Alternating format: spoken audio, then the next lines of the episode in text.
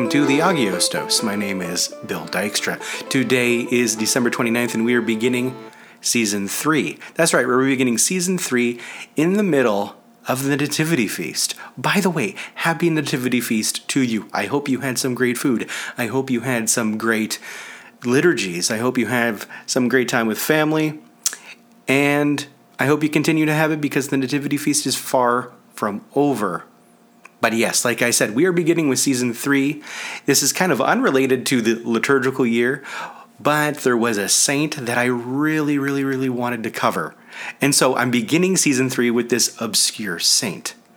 Now, going into season three, if you have any knowledge of the feast days of the year, you'll know that January is jam packed with like our most favorite saints.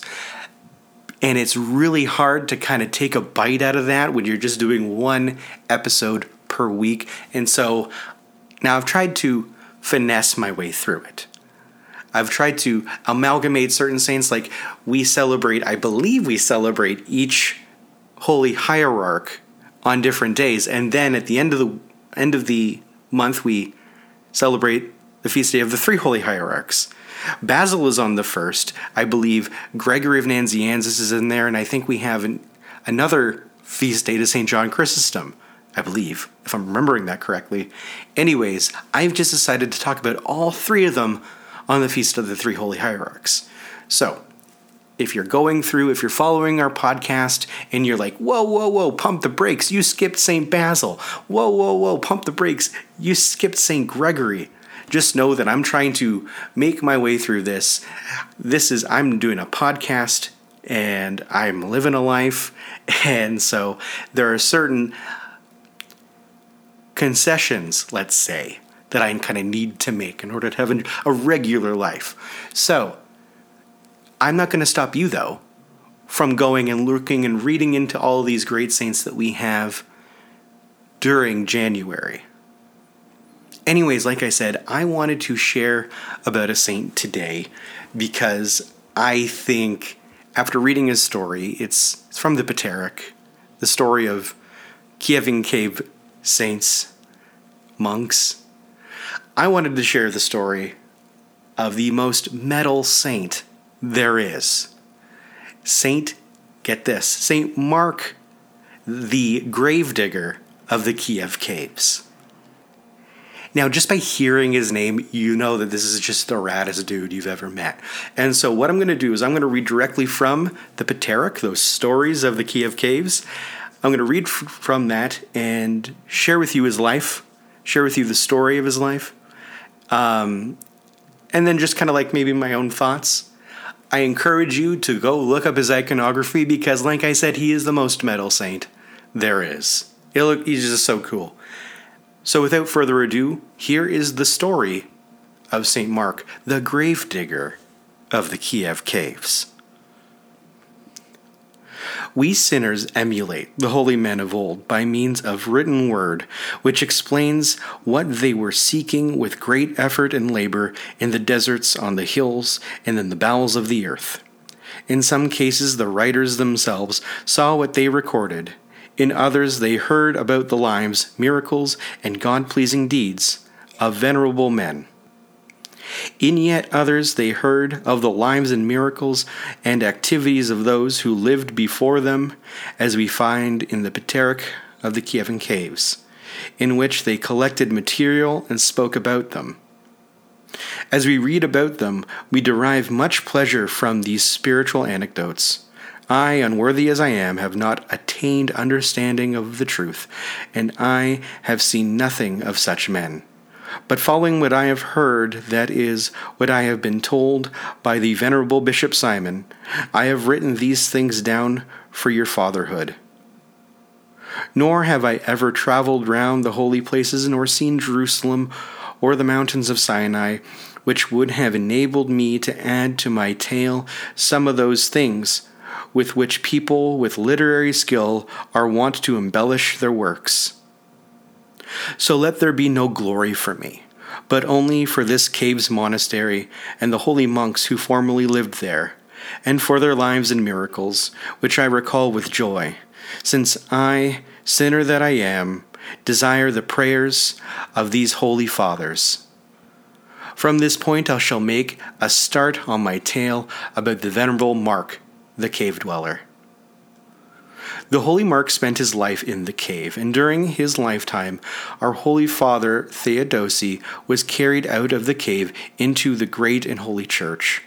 The Venerable Mark dug many burial places in the cave with his own hands, carrying out the earth on his shoulders, every day and night, laboring hard in God's work. He dug many graves for the brethren and took nothing for the service, but if anyone did give him something, he would take it and distribute it to the poor. One day, as he was digging away as usual and working very hard, he felt a sudden weakness and left the place where he was digging narrow and not of the usual width. It happened that one of the brethren fell ill and departed to the Lord that day, and there was no other grave available except this cramped one. The dead man was brought into the cave and placed in the grave with some difficulty because of its tight fit. The brethren grumbled to Mark, since they could not prepare the dead man for burial or anoint him with oil because the place was so narrow. The cave dweller, prostrating himself before them, said, Forgive me, fathers. I did not finish my job because I suddenly felt weak. They reproached him all the more and made insulting remarks. Mark said to the dead man, Since this place is tight, Brother, sprinkle yourself with holy water, and take the oil and pour it over yourself.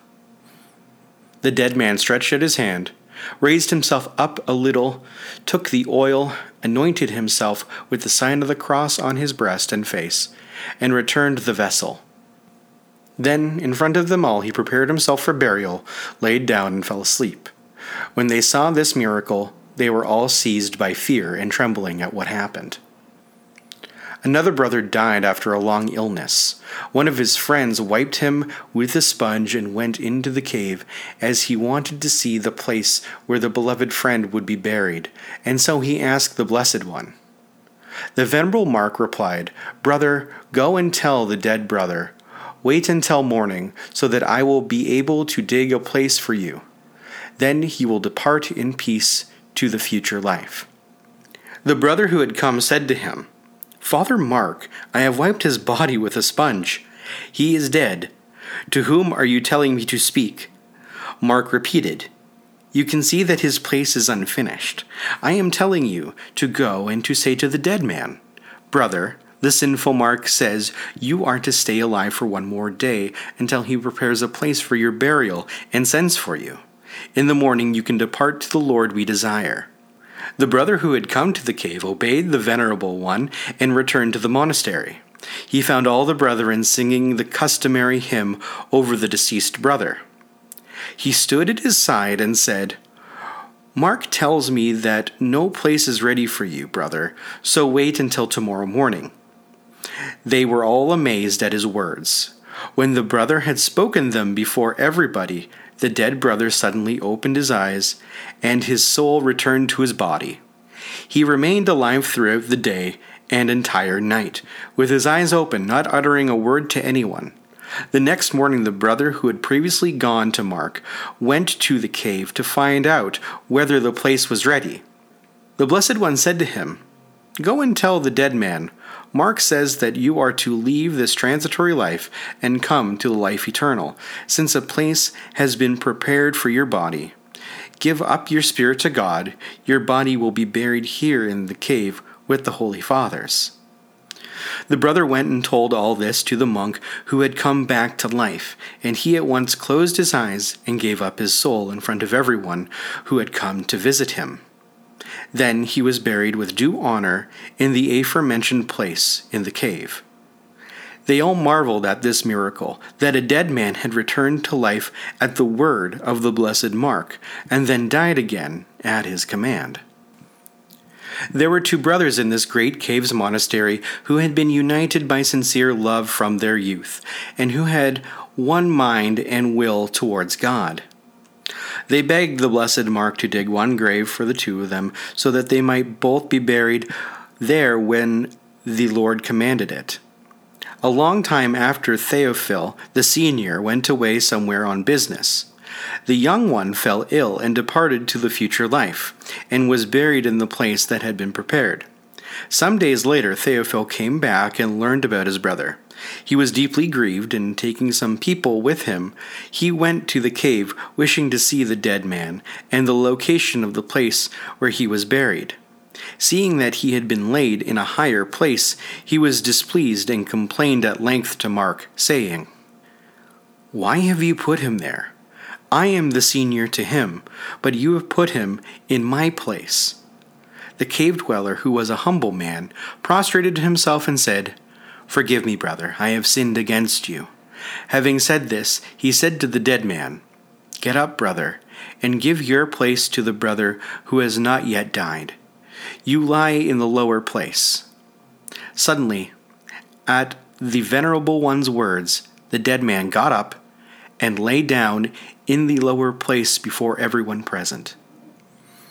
It was very obvious that this was a terrible and awe inspiring miracle. Then the brother who had complained and grumbled at the Blessed One fell at Mark's feet, and on account of his brother's burial said to him, Father Mark, I have sinned in moving my brother from his place. I beg you, tell him to lie in his own place again. The Blessed One said to him, The Lord has removed the enmity between us. He did this because of your grumbling, so that you would not hate me forever and have evil thoughts about me. But even a body without a soul shows such love towards you that it has yielded to your seniority even after death. I had not wanted you to go away from here so that you would inherit your place of seniority and be buried here this very hour. But you are not ready to depart this life, so go and take thought for your soul. After a few days, you will be brought back here. As for raising the dead, that is God's work, and I am but a sinful man. But this dead man, who feared your insults and my subject, subjection by you, could not bear this, and has left you half the place prepared communally for you both. God can move him, but I can say to a dead man, Rise up and lie down again in the higher place. You lift him up and see whether he will obey you, as he did just now. Hearing this, Theophil was terribly cast down by Mark's terrible words. He thought he would drop dead immediately and did not know whether he would reach the monastery.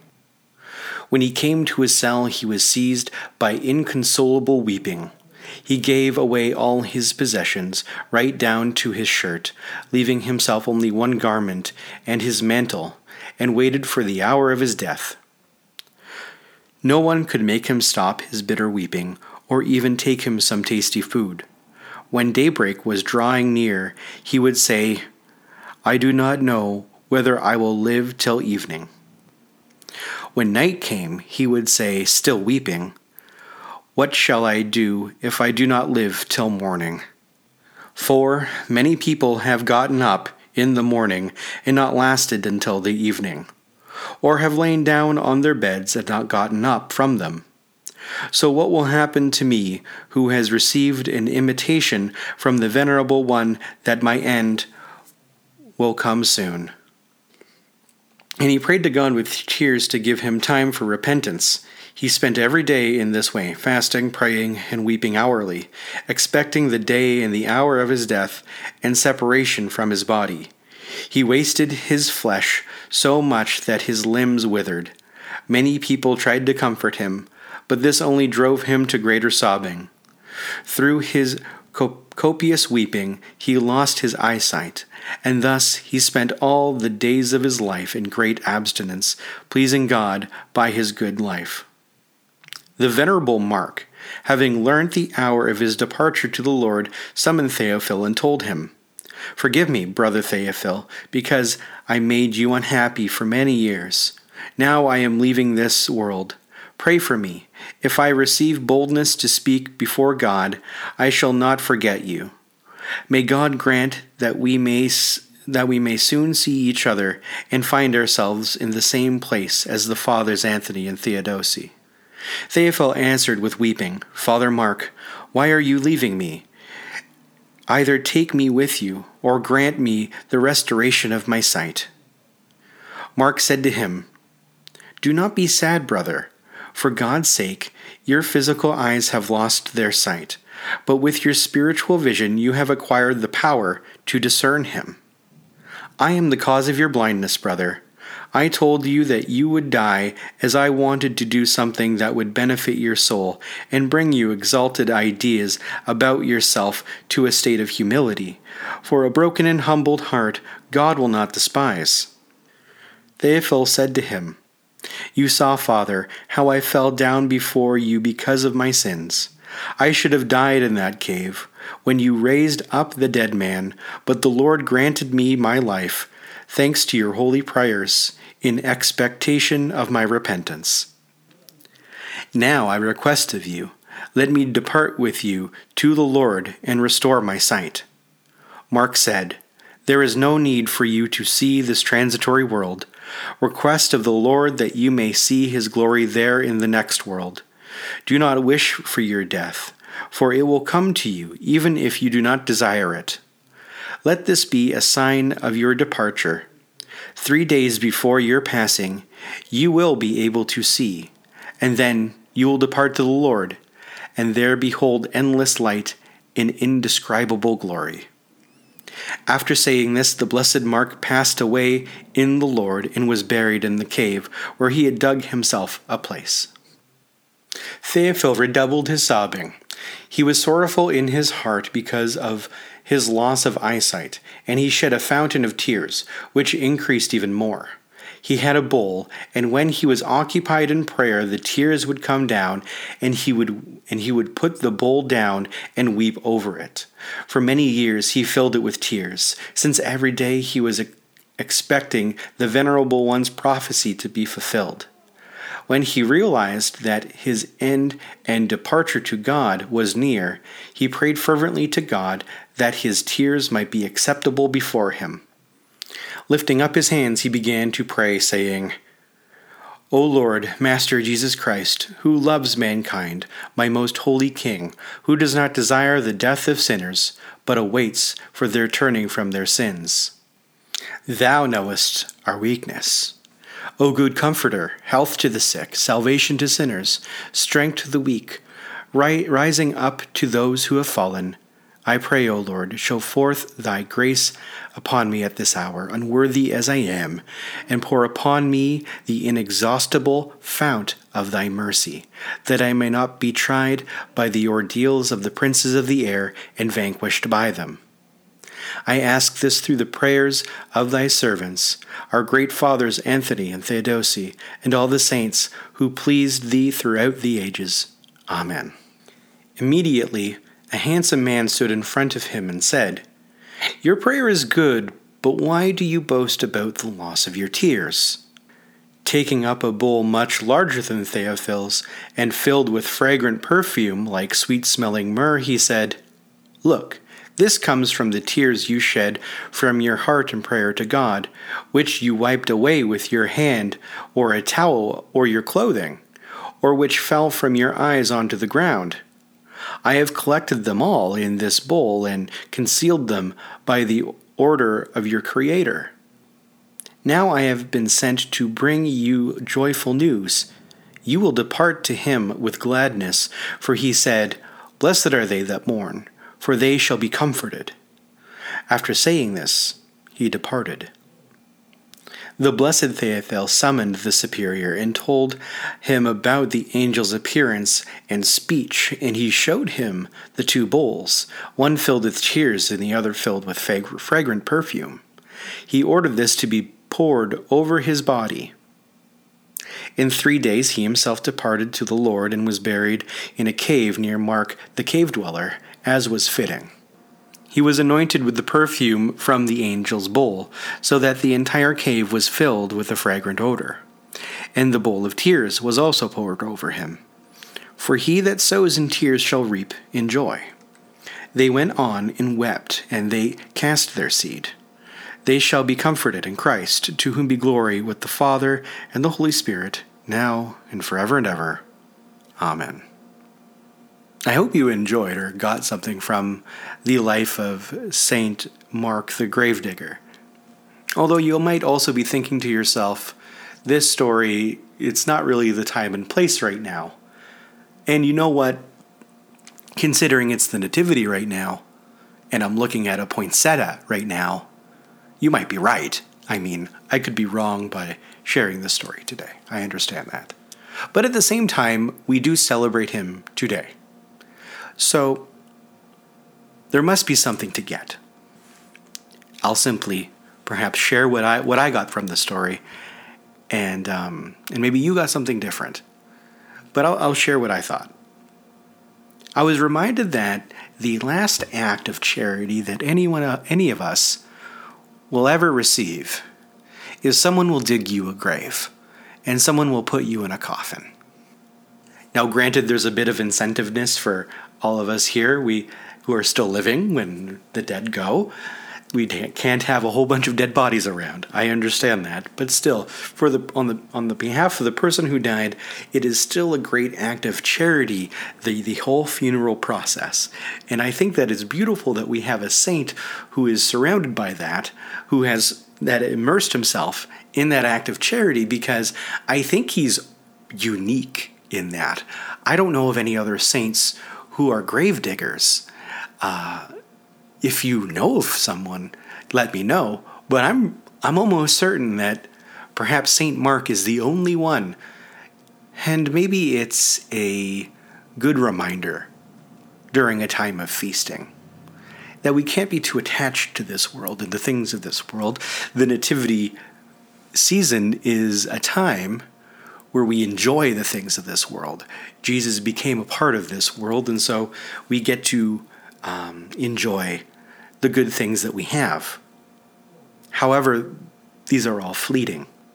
Our fast, our Nativity fast, and our Great Lent fast has an end to which it is directed, and so does our feast. It is not relish within itself, but we use the things of the world to celebrate the God who made it. And as a final point, I would like to highlight the resulting life of St. Theophil, who is connected to the life of St. Mark. In St. Theophil's part of the story, we learn yet again that grace matters very little on us. St. Theophil, in his life, filled an entire bowl of tears from his own eyes of his own repentance to say, Hey God, look, look at what I've done for you. Look at look at my repentance. Here it is. And the angel comes and says, Well, without you knowing it, we've been filling a bowl all along, and it's much better. The angel's bowl even smelt better than Theophil's own bowl that he filled himself. Perhaps many of us will become holy through understanding that all of our efforts, all of the things that we think are really great, all of our prayers that we think are really eloquent and articulate, and all of our tears that we think are so sorrowful, will not best whatever God has in store for us and in the grace that He provides us. What a great and humbling thing it will be one day when we find out that the actions that we took very little notice of, that were unimpressive to ourselves, were the moments that saved us. How embarrassed would we look, thinking we had done so great many things that, in the eyes of others, were grand and holy and charitable and loving. But really, in the grand scheme of things, it may have been a small gesture that embarrasses us to the very core. I hope you've enjoyed today's episode. I hope you continue to have an amazing Nativity Christmas. I hope, yeah, I just hope all the best for you there, bud. Anyways, thank you very much for listening. This has been your daily dose of Agios. St. Mark the Gravedigger, pray for us.